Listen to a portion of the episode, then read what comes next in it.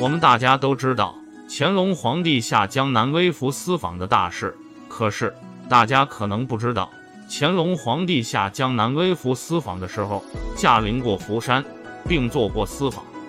乾隆皇帝下江南微服私访，应该说收获不小，了解了很多民间的实情。可是，在从江南返回京城的时候，有位大臣建议：听说淮河两岸的百姓生活比较富裕，是否驾临探访一番？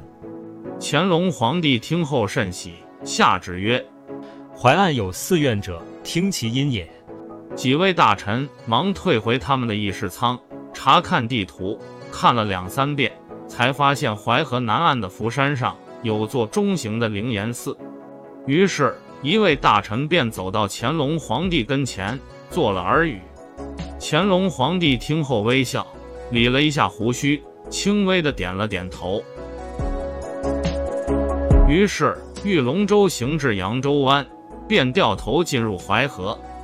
由于顺风，玉龙舟行了三日，于朝霞映红东方大地的时刻，便到了福山。可是，玉龙舟并没有在福山脚下停靠，却停靠在北岸的禅石山左侧。乾隆皇帝先派了四个便衣卫士，腰缠钢鞭，裤脚藏飞刀，前往探路。四个便衣卫士乘坐渡船上岸后，便进入灵岩寺，迅速走了一遭，见拜佛人不多，寺院里也仅有五六个僧人，便立刻回去禀报了所见。大家听后都感觉安全无大碍，于是乾隆皇帝就叫人传移南岸。他夹在卫队中间，随从的卫队都打扮成农夫或游人一般，个个都暗藏兵器，进入灵岩寺。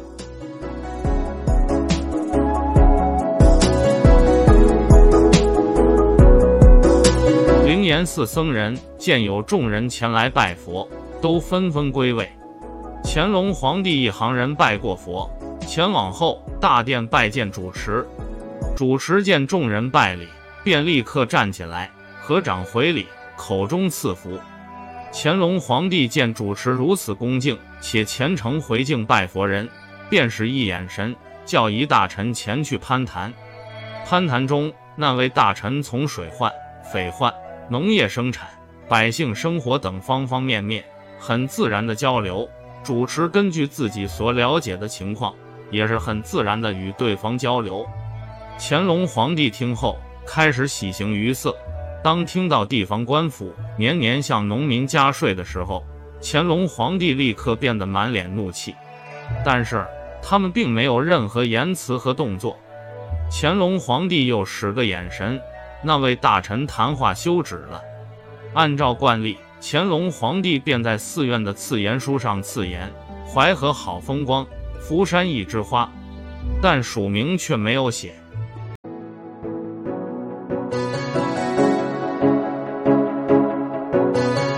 自言完毕，乾隆皇帝一行就告辞了。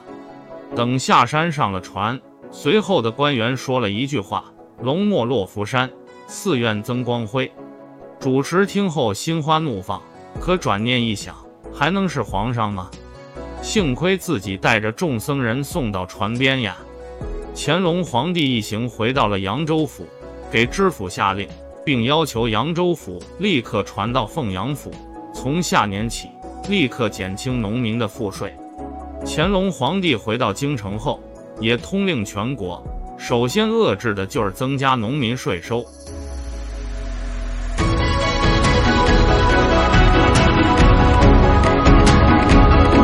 随后不久，扬州府就传出乾隆皇帝下令不准增加农民税收的事情，是在福山灵岩寺里了解到的事情。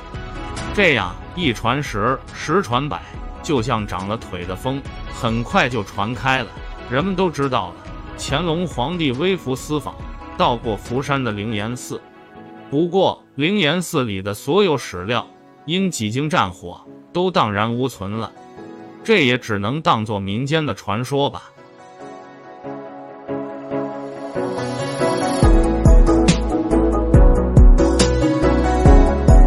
李世金、刘培红、乾隆皇帝与福山分享完了，祝大家生活愉快，我们下期再会。